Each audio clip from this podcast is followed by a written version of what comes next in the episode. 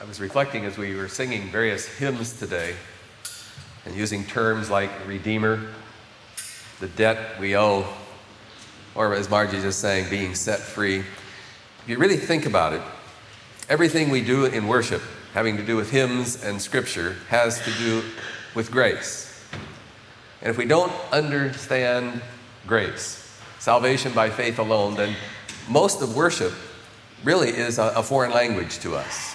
That's what makes today's text so critical that we understand just exactly why Christianity is unique from all other religions. And what we mean when we say Jesus is our Savior. That sounds really so basic. And yet it's an issue of a continuing confusion in the church. And I'll tell you why. Let's go to God in prayer.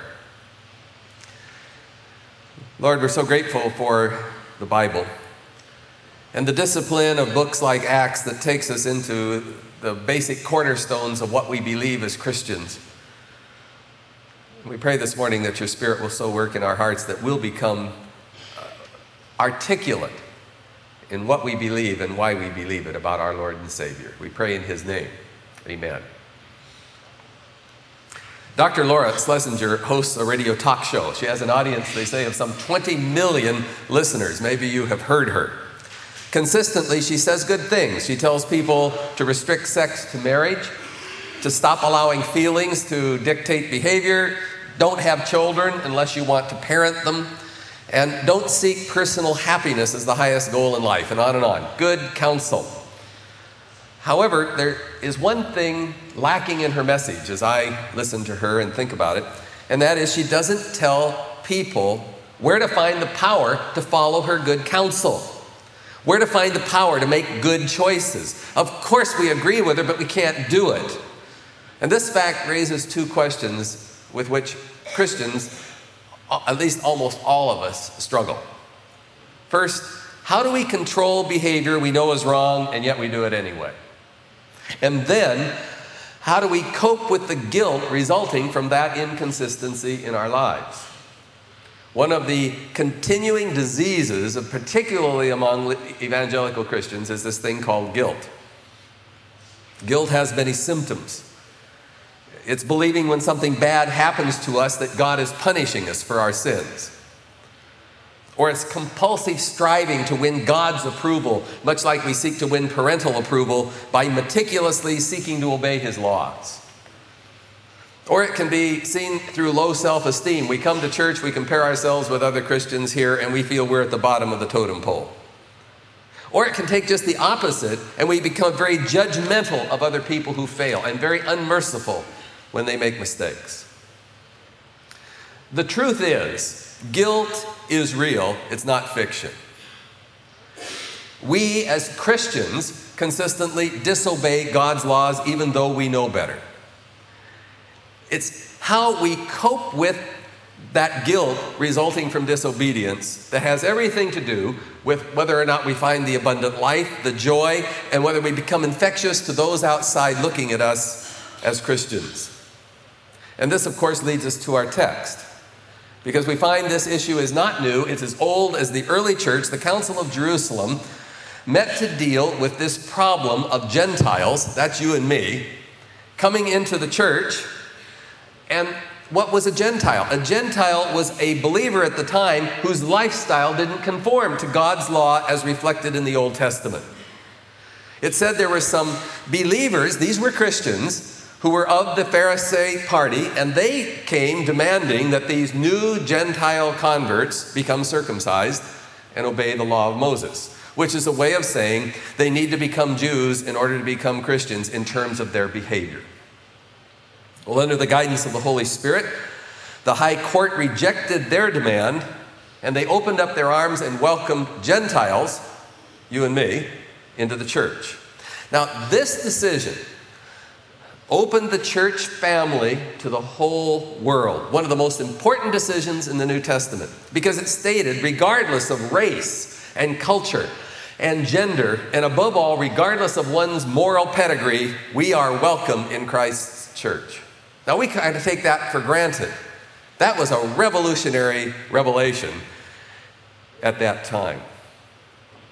I want us to consider the impact of this historical verdict upon us today as we struggle with guilt, or more basic, as we struggle with the question what makes us righteous in God's sight? First, the verdict of the Council of Jerusalem frees us, thank God, from making our quote moral pedigree the measure of our worth in God's sight. Legalistic believers, and, and I, I emphasize again, these people were Christians who believed this.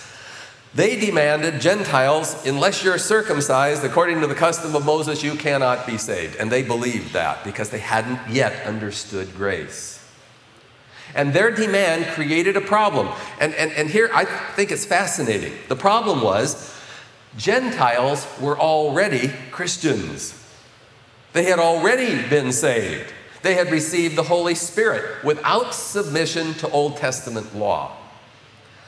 As our text states, God who knows the heart showed that he accepted the Gentiles by giving the Holy Spirit to them, just as he did to us. And he made no distinction between us and them, for he purified their hearts by faith. You know, the whole Reformation happened on the issue of salvation by faith versus salvation by works of one kind or another. We need to understand that. By faith is defined further in Romans when Paul states the Gentiles who did not pursue righteousness by works have obtained it, a righteousness that is by faith. But Israel, who pursued a law of righteousness, has not attained it. Why not? Because they pursued it not by faith, but as if it were by works. So, what's that mean? This is where it plugs into you. Since earliest days, there's always been two groups in the church. I was raised in the first group in my early years. This group pursues a relationship with God as if it were a contract. We keep God's law, and God blesses us with salvation. And life for this group is obsessed with do's and don'ts, preoccupation with behavior, their own and the behavior of everybody else in the church, Worship and sermons is kind of geared to one thing we have to do after another, another demand, another law, another thing by which we can become good in God's sight. And the entire effort is trying to please God and make ourselves acceptable in God's sight. Eugene Peterson comments on those who relate to God by keeping the rules. Moralism is death on spirituality. Moralism puts all the emphasis on performance rather than faith. I need to tell you, a contract relationship with God according to Scripture simply doesn't work. Why?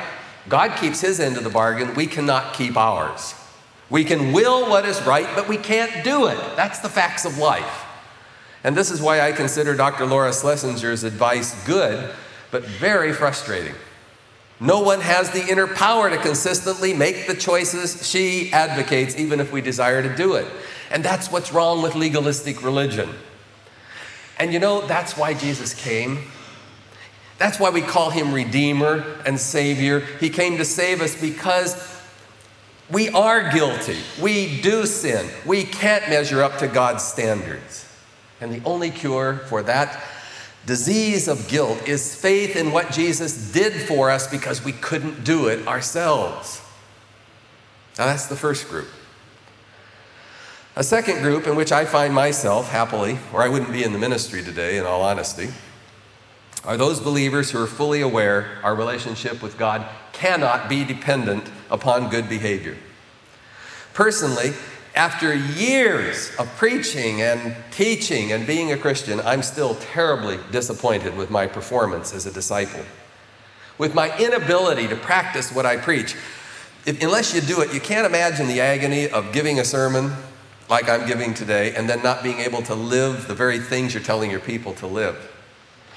My only option for sanity, because I still foul up all the time, and so do you, is that I can daily draw from the well of God's grace by constantly confessing and turning from my sins and receiving forgiveness again and again and again. You know, this is sort of a humiliating process, but you know, I've concluded this is what it means to live by faith in Christ alone. That's what Christianity is all about. That's the spiritual journey. Starting again, over and over again. What this text tells us the only way you and I can relate to a holy God and hope to spend eternity with Him is through faith in the finished work of Jesus on the cross. Our confidence in grace rather than in our performance that's able to please God is the divine cure for this disease of very real guilt. It's the only thing that really works. And so, the issue facing the early church, and, and really every believer today, this is a question you have to answer if you want to have good theology and find the joy of Christianity. Is Jesus enough to make me fully acceptable in God's sight? Or is it Jesus plus something more, like avoiding evils of the world by rigidly following a code of do's and don'ts? Do I need to do that plus Jesus? Or, above all, like in the early church, adopting a posture of being the spiritually elite, the Pharisees who constantly cast stones at the morally inferior? The good news of the gospel, and happily the verdict of the Council of Jerusalem was Jesus is enough. And this is the bedrock upon which our church, this church, rests. Grace is enough. To add any precondition for becoming a Christian and continuing as a Christian beyond the act of faith in Jesus alone is to cheapen what our Lord did on the cross for us. We need to understand that. Under the guidance of the Holy Spirit, the council wisely understood Christianity is not a religion of rules, performance. It's a relationship with Jesus. You know, if there's anything I wish I could communicate to us today so you could tell others, is what is the difference between Christianity and other religions? We get that all of the time. Or what's the difference sometimes between an evangelical Christian and, and let's say one who's more liberal? Well, the only difference between us is for us, it isn't, our religion is not an effort on our part to do good, to reach up to God, to win His approval. Ours is a relationship with the God who reached down to us in Jesus, and He did everything necessary so we could come home and be with Him. We don't have to do anything but receive the gift. It's a relationship with Jesus, it's not a performance thing. And when we understand that, we've identified what makes us unique from all other religions in the world. Think about that this week. You see, knowing we're saved by faith alone, without works, frees us from living with the fear of losing our salvation because we dip into the well of God's grace too often. I can remember as a teenager being told by pastors if I went to movies on Sunday and if I went to dances and if I got involved with alcohol and, and, and obviously if you get involved with sex, you're, you're going to lose your salvation. And, and a 17 year old was pretty impressed with that. And so I lived in fear. And then you begin wondering if on the day of judgment, will I get in? A Christian should never have to ask that question any more than an adopted child has to start worrying about once they're in the family, will they get unadopted? One of the most horrible things that could ever happen since we've adopted two is to make our love for our adopted children conditional. Once they're part of the family, there's nothing they can do that will ever get them unborn out of the family. That's how it is with us in Jesus Christ. Grace is that perfect love of God that casts out fear of losing what He's given us. As Peter states in our text, we believe it's through the grace of our Lord Jesus that we're saved, just as the Gentiles are. You know, some believers struggle with this good news for a lot of reasons. Uh, every time I preach on grace and say grace is sufficient, some say, well, you know, that doesn't compute. It's too easy, it's too cheap, it's not fair that other believers whose uniforms are far dirtier than mine receive the same benefits. And I simply want to tell you unconditional love is always difficult to understand, it's difficult to accept, and it's difficult to give. But actually, this text is simply another drama of the prodigal son, which is one of the most beautiful stories in my book, as far as one that Jesus ever told.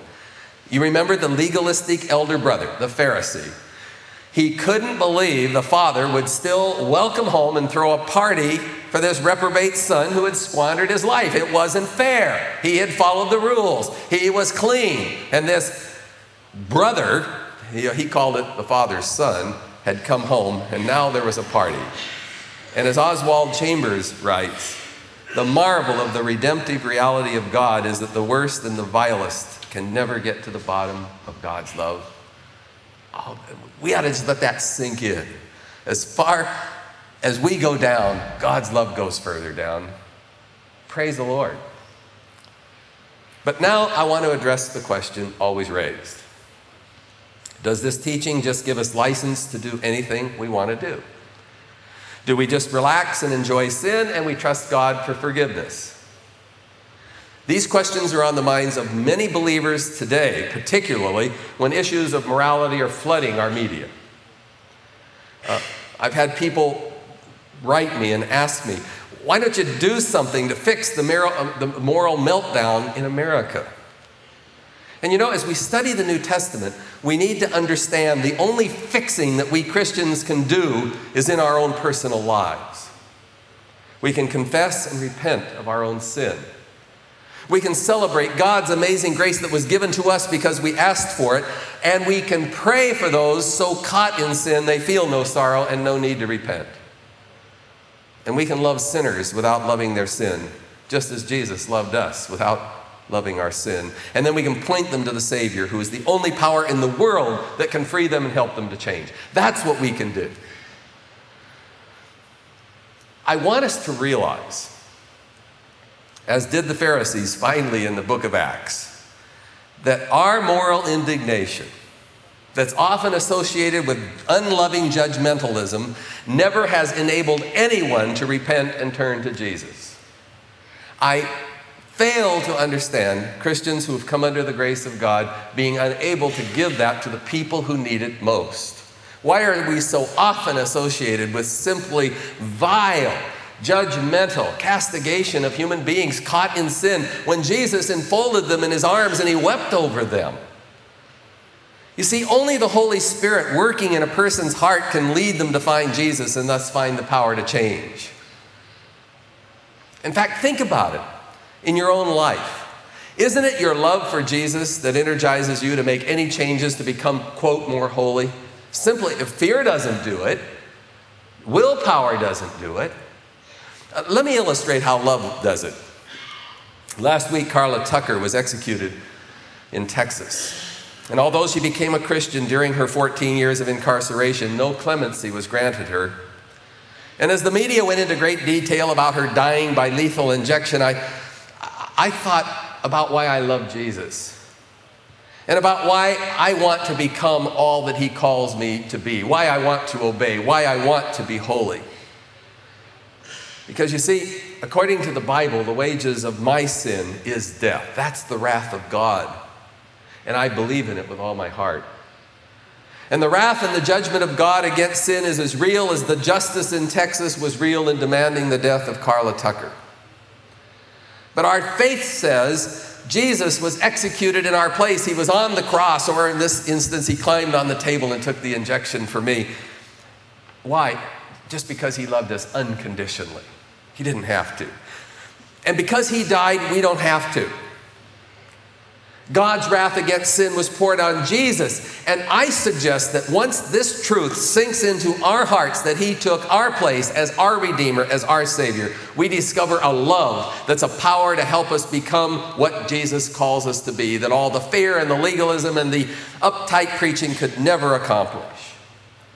Brothers and sisters, Christianity is a journey. It's not instant sanctification. It's a journey to becoming like the one who died for us. We can't earn it, we can't achieve it, but through the Holy Spirit, it can be given to us even after countless detours and lapses. Because we're always going to have detours and we're always going to sin. But thank God we can continue to repent and find forgiveness. But over time, the Holy Spirit transplants the character of Jesus into us. That's our hope. In fact, the Bible says someday when we're at the feet of Jesus, we will be like him. In the meantime, we have a journey. One writer states the role of the Holy Spirit this way If Jesus is nothing more than a teacher who gives us an impossible moral ideal that we cannot possibly attain, he's not a savior, he's a frustration. It's the Spirit who provides the character transplant of Jesus into our lives. It's when we're in despair about ever becoming what Jesus calls us to be that we can come to Him, admit our weakness, and then supernatural things begin to happen. That's why Jesus says, Blessed are the poor in spirit. Blessed are those who know they can't make it and they turn to God for mercy. We have to allow the Holy Spirit to do for us what we cannot do for ourselves, or we'll fall into despair. That's part of the message of the book of Acts. I'm thankful the Council of Jerusalem decided there'd be no inner circle of super holy Christians in the Church of Jesus. Our common awareness that we're all sinners in a common need for the grace that flows from the cross, that enables us to accept each other and to love each other in warts and all. You see, it's our awareness of our need for grace that leads us to pray for those caught in sin rather than judge them or want to make them pay. God didn't make us pay, He made His Son pay. We change our country by changing ourselves. Our country started downhill one person at a time and it'll be turned around one person at a time. You don't do it by principle preaching and making great pronouncements. We change by the Holy Spirit. And our church is going to do our part by welcoming sinners because that's who all of us are and sinners saved by God's amazing grace, a mystery we'll never understand. And the classic logo of our church will always be this is a hospital for sinners for anybody who wants to come here, not a house of saints. They'll have to go somewhere else. By grace alone, you see, our guilt is taken away. By grace alone, we're given a chance to start again and again and again. And by grace alone, we can be that merciful and compassionate to those still in bondage to unconfessed sin. Yes, guilt is a fact, it's not a fiction. But thanks be to God, His grace goes deeper than our most unspeakable sin. And that's our hope, and that's our source of joy. This morning, I thought we would do something for ourselves and for our country, and that is to act upon what this text invites us to do, and that is to come to God and to go to the well of grace again and confess our sins, and perhaps the sins of our nation and ask God to have mercy. And the good news is He will. Let's take some quiet time and do business between ourselves and our Lord.